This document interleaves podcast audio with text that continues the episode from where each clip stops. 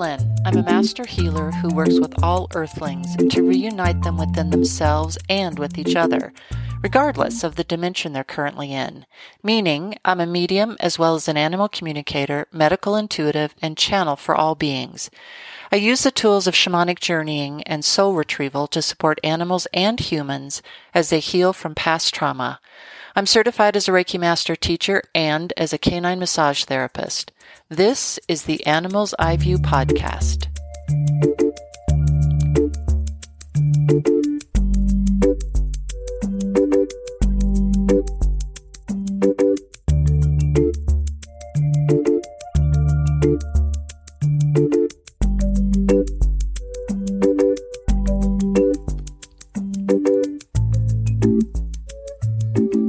Depending upon where you are on the planet, you may be mm-hmm. going through either the winter solstice, which is what is happening where I am in the northern hemisphere. In the southern hemisphere, of course, you'd be going through the summer solstice.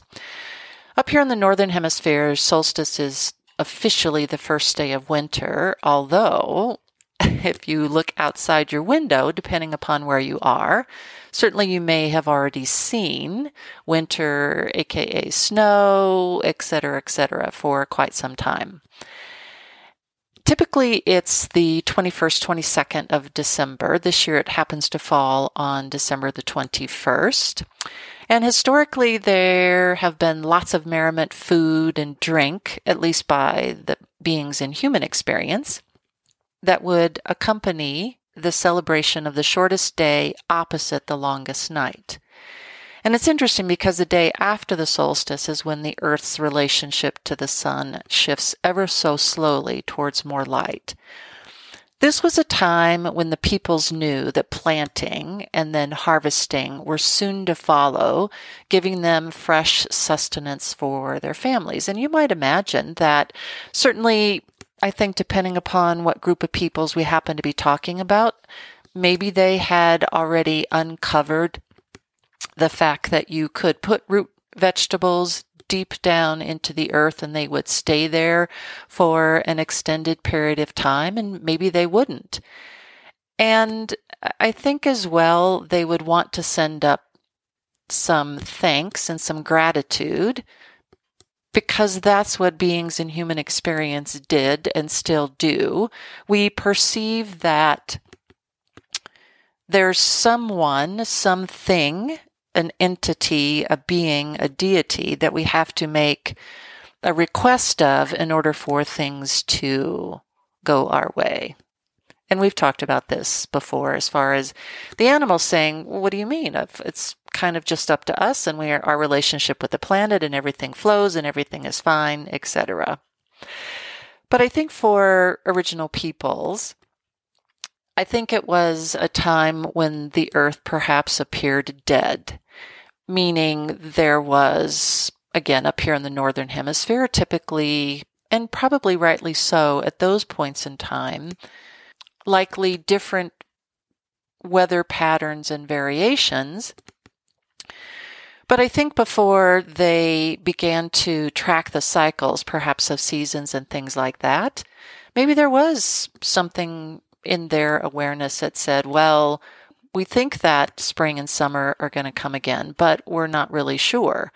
And so that's when then they might say, well, let's send up some, some prayers and make some requests, perhaps even some sacrifices for the arrival of spring and then, of course, summer and fall and harvest. And certainly I think their ability to move about more easily and enjoy literally the fruits of the earth.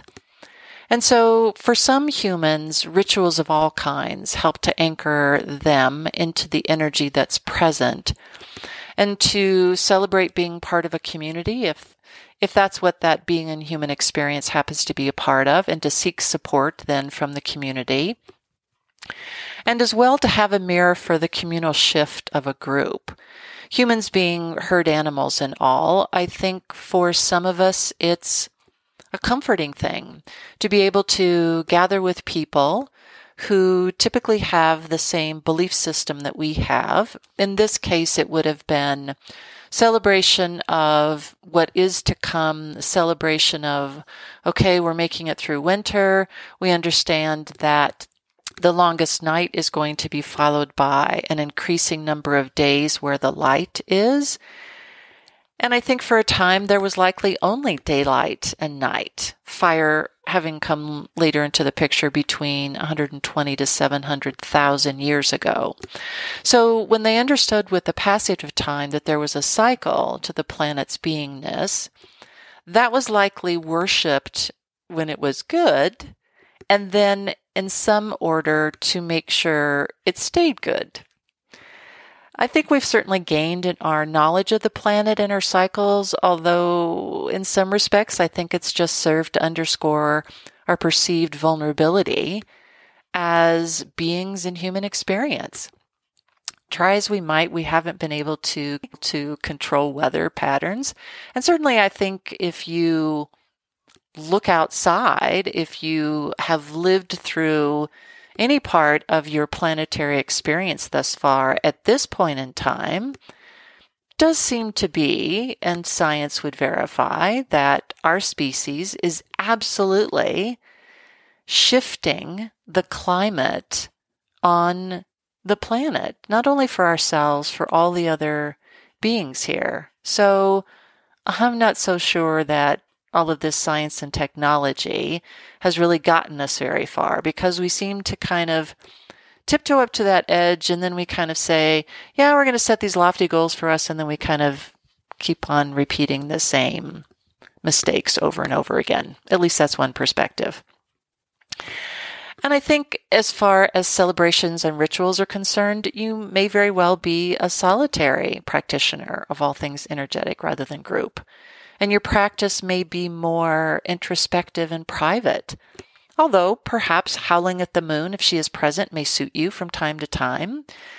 I think humans do have a tendency to scrunch ourselves into spaces that don't fit and sometimes itch and scratch, which of course is the body saying, stop the madness. You'll notice that animals don't ever force themselves to do that.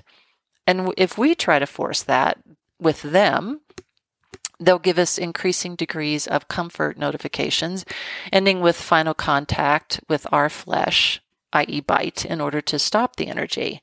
Scenes of reindeer ears and Santa hats come to mind, just like if we were talking about Halloween and the costumes. And I would be an advocate of saying, hey, if they like it, if they get a kick out of it, I think that's great. It's all about honoring their individual choice and not forcing our choices on them. And yes, even though you think it's just adorable, etc., I would invite you to rethink if they appear uncomfortable with it. And the interesting thing about beings in human experience, we do tend to focus on the night. We tend to associate darkness with evil. All through our belief systems, we have all sorts of worshiping of the light, to a certain extent, the solstice, and we're forgetting the gifts that the darkness brings us. Animals have no such mental structures about darkness and evil and shadow. Darkness for them is rest. Darkness for them is the act of creation that takes place in the womb. It is the perfect partner to the light. Humans tend to focus on the light because we fear the dark. I do perceive that that is partly our dual role as both prey and predator hardwiring. And as it is, the dark is simply the opposite of the light. And to a certain extent, it's not really even the opposite. It's just simply the counterbalance to the light. Too much of either causes issues for all beings. And I think to a certain extent, that's where beings in human experience are, that we, we forget to honor the darkness. We forget to have the introspection that comes with the season of winter because we're so focused on I'm fearful of resonating with the shadow. I'm fearful of resonating with the dark. And it's all about balance on the planet. It's all about reaching beyond the illusion of duality to the place where unity, at least as far as the design on this planet, has to be a composite of opposites and actually, in this case, of equal partners.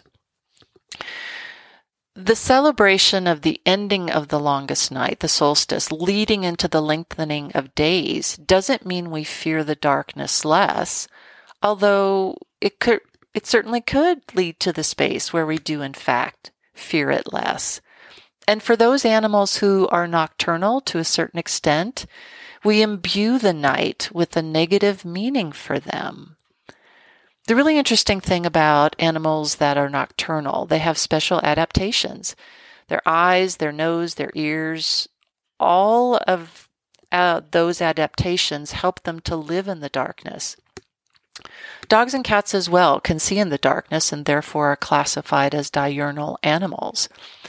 In darkness, food is more plentiful.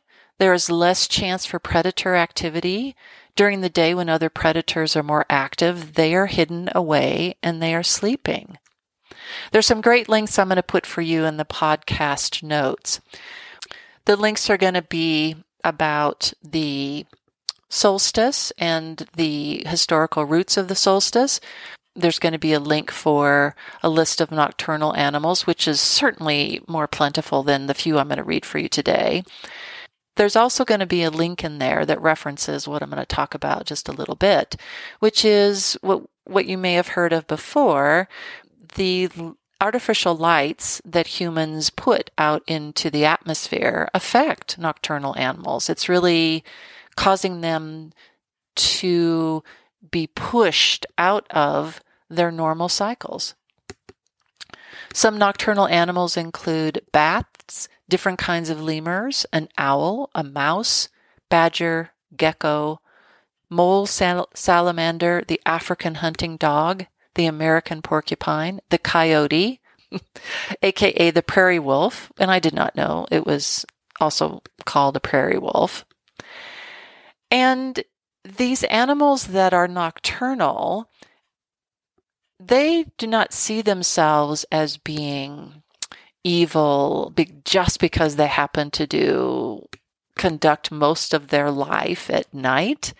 Their bodies are perfectly adapted for getting around in the darkness.